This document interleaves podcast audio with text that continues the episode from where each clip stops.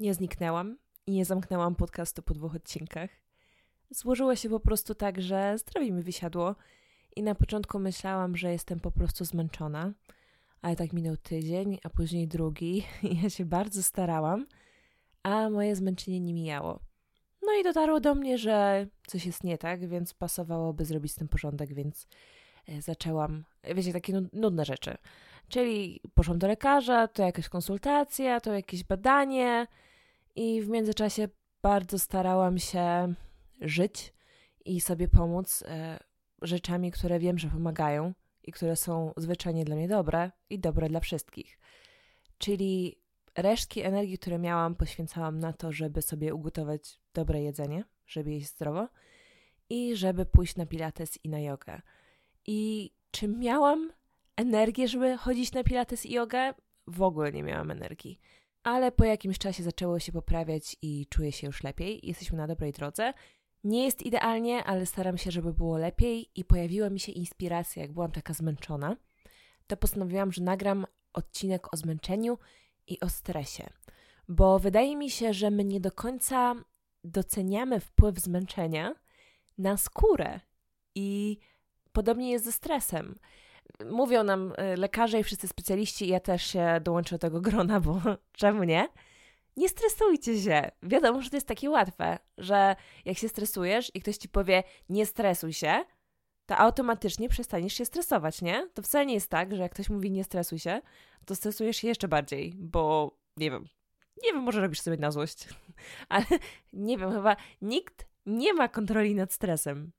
I przez to czasem nie mamy kontroli nad tym, co się dzieje z naszą skórą. Możecie mieć najlepszą pielęgnację, możecie robić wszystko w porządku, albo robić wszystko tak jak zawsze. I okazuje się, że to nie działa, że tym razem bariera hydrolipidowa jest zaburzona, albo pojawia się mm, wyprysk jak w moim przypadku. Nie wiem, kiedy to się zaczęło. E, ja wyszłam za mąż e, w czerwcu, tak jak mówiłam. I wtedy moja cera wyglądała idealnie, ale jakoś po ślubie i po tych wszystkich rzeczach, które ja robiłam w czerwcu, a w czerwcu zwariowałam i sobie wzięłam bardzo dużo na barki, bardzo dużo, przegięłam pałę. I później w lipcu zaczął mi się pojawiać wyprysk opryszczkowy koło ust i on nie znikał i zwykle znika. I mówię, jejku, o co chodzi? I wyobraźcie sobie, że jest koniec września, a ja dalej mam te wysypy. To nie są duże wysypy, ale one dalej istnieją. I co mogłabym zrobić? Mogłabym go zignorować i stwierdzić, że no, tak jest. A mogłabym też iść na badania i zobaczyć, co się dzieje w moim organizmie. E, tak samo jak mogłam zadziałać z zewnątrz, czyli skoro coś tam się dzieje w mojej skórze, skoro ona jest osłabiona i ten wyprysk opryszkowy się pojawia, że ten wirus e, w ogóle ma ochotę wyjść, to muszę zareagować w łagodny sposób. I zaczęłam dbać o moją barierę hydrolipidową, bo niestety, ale stres i zmęczenie przyczyniają się do zaburzenia się bariery hydrolipidowej, więc e, w momentach stresowych nie jest najlepszym pomysłem mocne złuszczanie, jakieś szalone składniki aktywne i kiedy mówię szalone składniki aktywne, to mam na myśli retinol, retinal, ale mam na myśli również witaminę C w niektórych formach, y, bo witamina C ma różne formy i są takie formy, które są bardziej drażniące i takie, które są mniej drażniące. Są też y, kosmetyki, które będą miały wyższy potencjał drażniący ze względu na to, jaka tam jest formulacja. Będą takie, które będą miały mniejszy potencjał drażniący, bo formulacja jest ułożona tak, żeby one były bardziej łagodzące. Dlatego, kiedy już zdałam sobie sprawę z tego, że to mój organizm jest cały osłabiony, to postanowiłam, że będę używała kosmetyków łagodnych, delikatnych. I zaczęłam od mycia. Stosowałam taki żel. Nie wiem, czy kojarzycie, jest taka seria. Ja, ja ją, e, miałam współpracę z, z marką, jakby co. Ale to jest genialna seria i ona też ma dobre ceny, dlatego Wam o niej mówię i tutaj. Więc to jest seria AA Lab ona jest taka różowa i dostaniecie ją w Rossmanie. I w tej serii AA Lab jest taki żel łagodny mm, do mycia. I to jest żel, który świetnie oczyszcza, ale jednocześnie rzeczywiście jest łagodny i zostawia skórę taką nawilżoną. Więc to jest żel, po który bardzo często sięgałam. On mi się już skończył, niestety, ale w tym okresie, kiedy moja skóra sobie nie radzi, używałam go codziennie. I rano do mycia używałam Cetafil tej emulsji myjącej. Ja uwielbiam Cetafil, jestem fanką Cetafilu odkąd miałam chyba 13 lat. nie wiem, 13, 16, coś takiego. Więc używam sobie tej e, emulsji myjącej. Dlaczego? Dlatego, że ona nawilża skórę i już ją łagodzi i sprawia, że ona jest lepiej przygotowana na dalszą pielęgnację. Odstawiłam peelingi kwasowe, zwróciłam się ku peelingom enzymatycznym, a wiecie, że ja mam świetną tolerancję. Zdałam sobie ostatnio sprawę z tego, że ja używam przecież kwasów mniej więcej od 20 roku życia. Rozumiecie to? Że ja prawie 10 lat używam już kwasów, czy peelingów kwasowych, e, bo wtedy, jak ja zaczynałam, to nie było jeszcze tylu kosmetyków tak na, na rynku ogólnie z kwasami. E, nie było, że wiecie, macie do wyboru 20 różnych kremów, sera, toniki i tak dalej. Było tego kilka, a część to była dostępna tylko dla profesjonalistów. Ja używałam normalnie wtedy peelingów kwasowych, bo miałam do nich dostęp już na studiach i na studiach miałam też wykonywane zabiegi, więc moja tolerancja to jest tolerancja y, prawdziwej skiniary. Tak mogę powiedzieć. Może właśnie tak będziemy ok określały, czy ktoś jest skiniarą, taką na poziomie że dobra skiniara ma wysoką tolerancję na kwasy. No i tak właśnie dzisiaj będę mówić. E, a, jakbyście słyszeli coś dziwnego z moim głosem, to prawdopodobnie macie rację. Mianowicie e, byliśmy ostatnio na urlopie z Matem i oboje się rozchorowaliśmy e, w Talinie. Bo, su, Tallin super, Tallin super, świetnie się bawiłam piękne miasto, czyściutkie, Estonia w ogóle pachnąca, no, e, cud, miód i orzeszki i pyszne jedzenie też i pyszny chlebek. To jest jedna z tych rzeczy, które mogę Wam polecić w tym podcaście. Jak będziecie kiedyś w Estonii, to kupcie sobie taki estoński ciemny chlebek. To jest coś wspaniałego, jedna z najlepszych rzeczy, jak jadłam w życiu i kupiłam sobie dwa takie chleby, one są bardzo ciężkie. Kupiłam sobie dwa, przywiozłam sobie do Anglii i zamroziłam, żebym miała na później. Oni często dają w restauracjach te chlebki e, do jedzenia jako taka przekąska i to jest w ogóle pułapka, bo oni dają wam te chlebki, a później je też sprzedają, bo oni zwykle je pieką. Więc tak właśnie skończyłam, że jedliśmy w jednej restauracji ten chlebek i w dniu wyjazdu wróciłam po ten chlebek, bo e, mnie złapali. A wracając do tematu bariery hydrolipidowej, to przy stresie i przy zmęczeniu mogą na przykład pojawiać wam się krostki, albo będą się pojawiały jakieś wysypy. I tak jest u mnie. Słuchajcie, przysięgam Wam, że ja nie mam praktycznie żadnych problemów z cerą. Nie mam zaskórników, mi nie wyskakują krosty, nie dzieje się absolutnie nic. Jazda jest non-stop, jest retinol, są kwasy, najróżniejsze szaleństwa i rzadko kiedy cierpię z tego powodu. Ale mniej więcej od trzech miesięcy regularnie miewam wysypy i miewam je tak na policzkach, czyli w miejscach, gdzie moja bariera hydrolipidowa najszybciej się zaburza. I nie dotarło do mnie wystarczająco szybko, że to może bariera hydrolipidowa, tylko uznałam, hmm, może niewystarczająco złuszczam. Czyli zrobiłam to, co robi większość osób, kiedy pojawiają mi się jakieś krostki za skórniki. Wszyscy stwierdzają, no nie, no ja mam trądzik. Skoro mam trądzik, to muszę używać kosmetyków, które mi tę skórę trochę wyregulują, złuszczą, i, no i używają tych kosmetyków, a później bariera hydrolipidowa jest jeszcze bardziej zaburzona. I później okazuje się, że jest jeszcze gorzej. Jak to rozróżnić, czy to jest bariera hydrolipidowa, czy to jest trądzik? Moim sposobem jest ustawienie kosmetyków na kilka dni. I wiem, że to może wydawać się dziwne i nieintuicyjne, ale ja serio w takich sytuacjach stosuję tylko SPF i myję skórę rano i wieczorem, oczywiście. I na to SPF. I tak robię przez kilka dni. Bo jeżeli to jest trądzik, no to skóra się będzie bardziej zanieczyszczała, tak? Będzie coraz gorzej, będzie coraz większy wysyp. Trądzik też ma oczywiście powiązanie z zaburzeniem się bariery hydrolipidowej i można robić dwie rzeczy naraz, walczyć z trądzikiem i wzmacniać barierę, ale tutaj mamy dosyć kluczowe rozróżnienie. Więc jeżeli po takim braku pielęgnacji jest coraz gorzej, to znaczy, że no jakiś trądzik, ale jeśli jest lepiej, jeśli skóra jest mniej zaczerwieniona, mniej drażliwa, nic się już nie pokazuje, to bariera hydrolipidowa.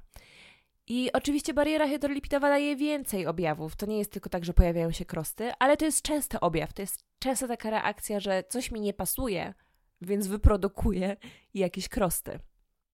I w takiej sytuacji świetnym pomysłem będzie wprowadzenie niacinamidu, po prostu. Możecie sobie dodać do pielęgnacji jakieś serum z niacinamidem.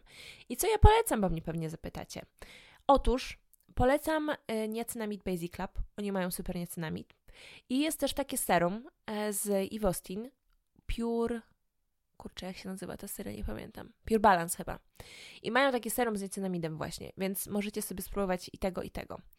E, bo ogólnie tych kosmetyków jest oczywiście więcej, możecie stosować jakieś tam inne niacinamidy, ale raczej polecam niacinamidy w tym niższym stężeniu, bo to niższe stężenie dobrze działa na barierę hydrolipidową, a jednocześnie ono ma działanie regulujące, więc to, że macie krosty, E, to ten niacinamid będzie jeszcze łagodził i myślę, że to jest taki najrozsądniejszy składnik w tym przypadku.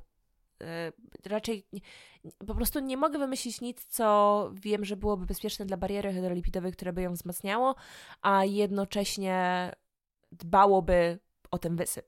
Myślę, że to jest taki najbardziej popularny składnik, e, który będzie Wam najłatwiej dostać, więc mamy ten niacynamid. A, i jeszcze jest serum z Annabelle Minerals z niacynamidem, też bardzo dobre, możecie sobie sprawdzić. Takich okolicznościach bardzo uważam z peelingami kwasowymi, bardzo uważam z kwasami. E, mamy rozróżnienie. Mm, ja pisałam o tym, jak dbać o skórę po 20, ale mamy różne produkty, tak? Mamy peelingi kwasowe, mamy sera z kwasami, mamy kremy z kwasami, mamy toniki z kwasami i ludzie tak mówią, o kwasy, kwasy, używaj kwasów, coś tam. Ale używanie kwasów bardzo się różni w zależności od tego, w jakiej formie ich używamy. Bo nie można porównać kwasów w peelingu kwasowym do kwasów w serum. I wtedy wam ktoś powie, o, nie używa się kwasów codziennie. No nie używa się, jeżeli chodzi o peeling kwasowy, ale jeśli chodzi o tonik z kwasami, to czemu nie? To wtedy mamy mikrozłuszczanie i możemy tego używać.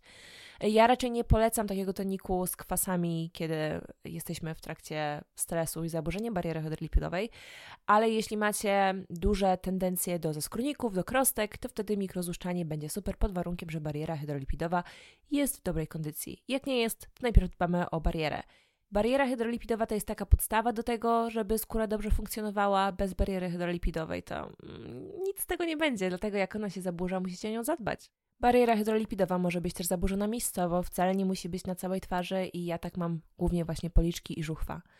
U Was y, może być szyja, nie wiem, plecy, no gdziekolwiek ta bariera może być zaburzona, a y, na czole może mieć się dobrze i u mnie tak jest. Dlatego też, jeśli stosujecie kosmetyki na barierę hydrolipidową, E, to nakładajcie je sobie miejscowo. Nie ma problemu. Możecie nakładać e, miejscowo, na przykład na policzki jakiś serum z AA Lab. Mają takie fajne e, serum ampułka. I też Soria ma takie serum fajne, chyba Probio się nazywa ta seria, właśnie mm, z ceramidami.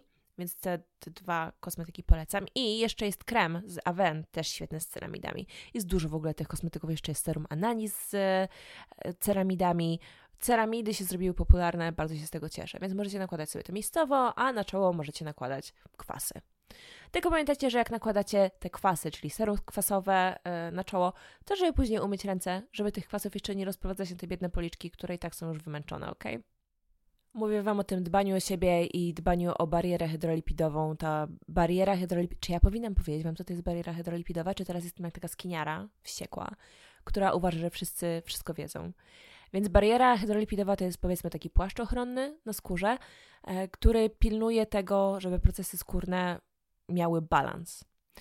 I zdarza się, że ono się zaburza. I jak się zaburza, to właśnie skóra zaczyna wariować, bo tam jest pH nieprawidłowe, bo jak pH jest nieprawidłowe, to tam e, bakterie się złe namnażają. No dochodzi ogólnie do zaniedbania równowagi, jest za nawilżenia, jest zwiększona przepuszczalność na skórka, co też niekoniecznie może być dobre, bo wtedy skóra traci wodę, wiecie.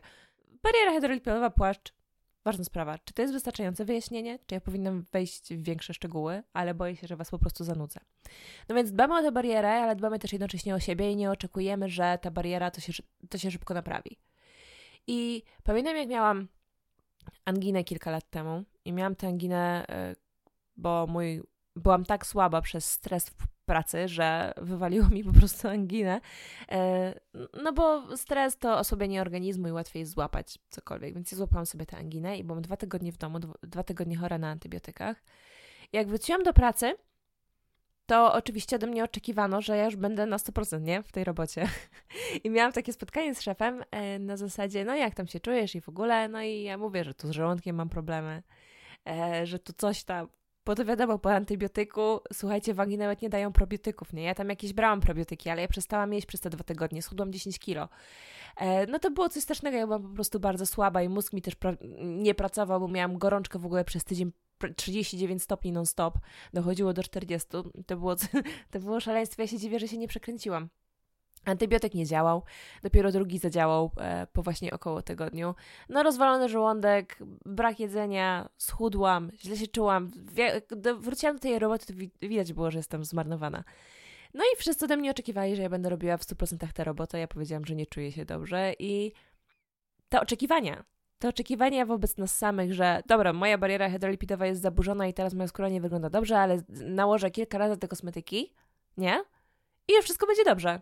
No bo przecież ja robię wszystko dobrze, więc dlaczego miało być źle? A tak to nie działa. Bo te kosmetyki są bardzo pomocne, ale pomocne jest też to, jak traktujecie swoje ciało, jak się odżywiacie pewnie, ale tutaj zależy oczywiście od tego, jak tam, mm, jak dieta wpływa na waszą cerę, bo u mnie ten wpływ jest bardzo mały. Inni tam będą mieli jeszcze alergie pokarmowe, y, mnóstwo jest wariantów, które mogłyby się wydarzyć. Kosmetyki to nie wszystko i tydzień odbudowywania bariery hydrolipidowej to też nie wszystko. Skóra potrzebuje czasu i wy potrzebujecie czasu, żeby się zregenerować. I to nie nastąpi w tydzień. Szczególnie jeśli dosyć dużo czasu zajęło wam zdanie sobie sprawy z tego, co się wydarzyło. I nawet jeśli jesteście specjalistą w danej dziedzinie i znacie swoją skórę, to to może chwilę zająć, tak jak było w moim przypadku. Mi się wydaje, że ja dużo o sobie wiem. Później przychodzi taki moment, że zaczynam być zmęczona i nie czaję, i ja przez 2-3 tygodnie mówię sobie, że to jest tylko zmęczenie, że jak trochę odpocznę, to wszystko będzie w porządku. No i moja skóra daje mi znać, i mój żołądek daje mi znać. Nie mogę spać. I tak po miesiącu sobie zdaję sprawę z tego, że huh, to jest chyba ten czas, że trzeba udać się po pomoc. I trzeba sobie pograć w gierki, bo mnie gierki relaksują. I o gierkach właśnie chciałam Wam powiedzieć e, w tym tygodniu. Wiecie, że jest taki mój segment w tych skiniarskich opowieściach, bo chciałam, żeby to były plotki pielęgnacyjne i żeby to były plotki. Więc moją plotką jest moja ulubiona gierka ostatnimi czasy. Prawie ją kończymy, dlatego chcę Wam o niej powiedzieć, zanim zapomnę o niej. Bo ja mam taką pamięć, że zaraz się będę ekscytowała jakąś inną gierką. A mianowicie jest to Baldur's Gate. I to jest gierka, która jest też już na konsolach, jest na e, komputery, więc wszyscy możemy w nią grać. E, to jest gra oparta na D&D. Jeżeli oglądaliście Stranger Things, to tam dzieciaki grają właśnie w taką grę, taką role tam są różne i to jest D&D. Ja gram w tę gierkę co dwa tygodnie z moimi znajomymi, więc co dwa tygodnie się zbieramy. Matt jest e, naszym DM-em. Mówiłam wam o tym wiele razy. E, uwielbiam fantazy i uwielbiam książki fantazy, ale też uwielbiam takie gry fantazy i właśnie w Baldur's Gate jest dużo magii. Dużo jest jakichś tam artefaktów magicznych, historii. Są świetnie zbudowane postaci. E, historia jest ciekawa, chcę Wam się ją przeżywać i też to, w jaki sposób się walczy, jest ciekawe, bo ja nie lubię za bardzo w grach, jak muszę szybko klikać, nie? Ja nie, ja nie lubię zręcznościówek, bo ja nie potrafię tak szybko klikać.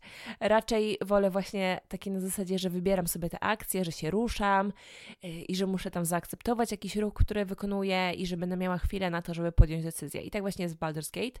I to jest gra twórców e, Divinity, i mechanika gry jest bardzo podobna, ale właśnie jest z elementami DD. I są takie momenty, jest taka jedna postać, yy, która się nazywa Shadowheart, i ona zawsze pudłuje, bo zawsze z jakiegoś powodu słabo rzuca kostką. I jest z tego w ogóle mem, że atakuje się nią i większość jej ataków to są, to, to ona pudłuje. I to mi trochę przypomina e, moją grę w D&D, z moimi kolegami, gdzie ja jestem jedyną osobą, która potrafi dobrze rzucać kostką i moje ataki nigdy nie podłują. I właśnie z tego powodu mam też postać, która jest bardzo silna i ja jestem warlockiem e, w D&D naszym. E, w Baldur's Gate nie jestem.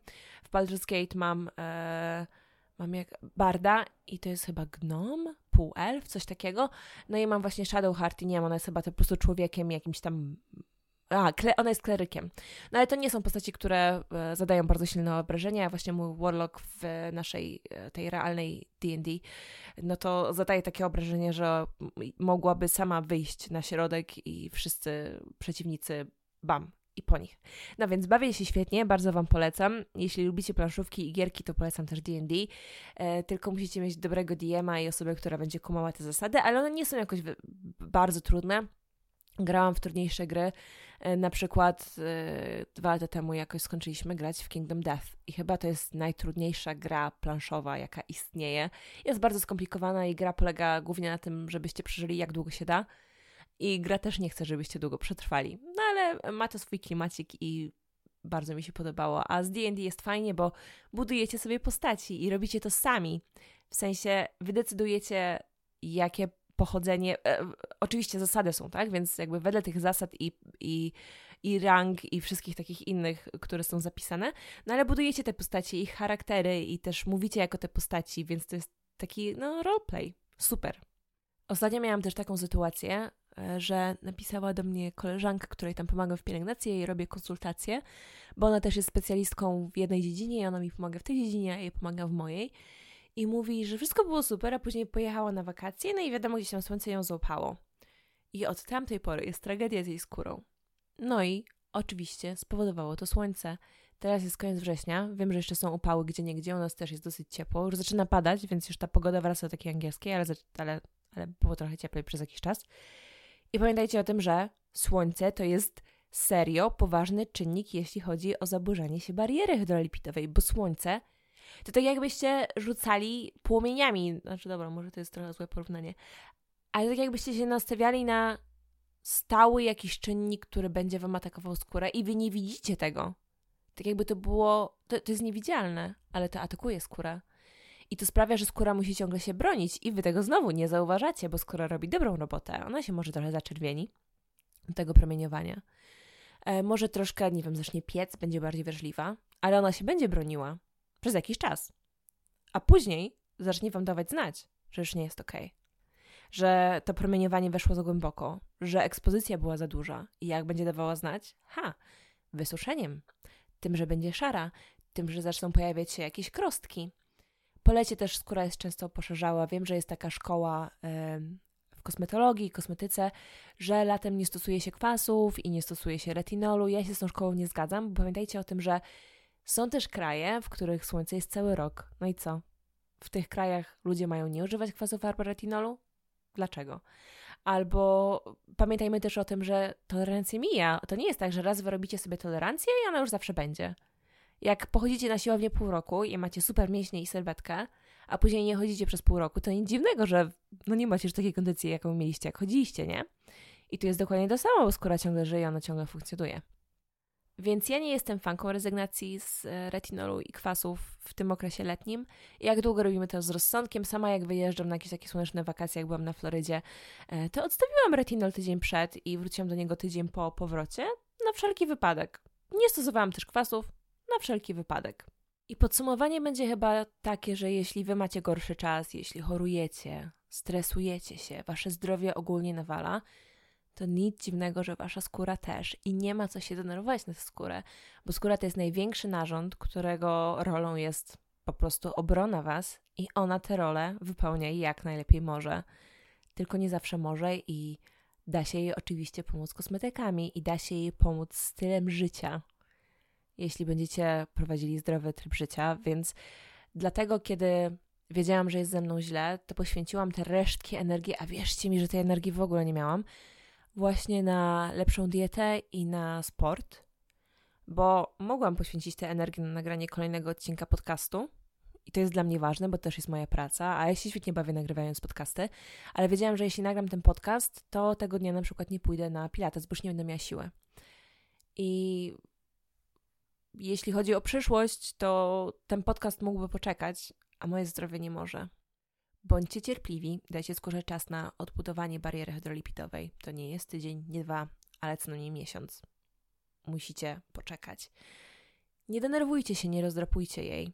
Też w tych momentach stresowych możecie bezwiednie ściągać do, twarzy. Ja tak mam, bo ja mam nadpobudliwość ruchową, wiadomo, ADHD i inne. Więc w tych momentach gdzieś tam zaczynam się drapać. I to prowadzi do jeszcze większych wysypów. Wprowadzam tam bakterie, wrota zakażenia, znamy to, albo gdzie zaczynam drapać swoje plecy i też pojawił mi się trądzik na plecach. Słuchajcie, ostatnio pojawił mi się trądzik na plecach, bo drapałam sobie plecy e, ze stresu. I ze zmęczenia nie zawsze miałam siły na to, żeby nałożyć dobrą pielęgnację, albo żeby nawet się przyjrzeć mojej skórze i zastanowić się, czego ona może potrzebować. Więc dajcie sobie czas. I odpocznijcie i zajmijcie się sobą. I jeśli macie wybór, iść na imprezę, a pójść na pilates, to idźcie na pilates.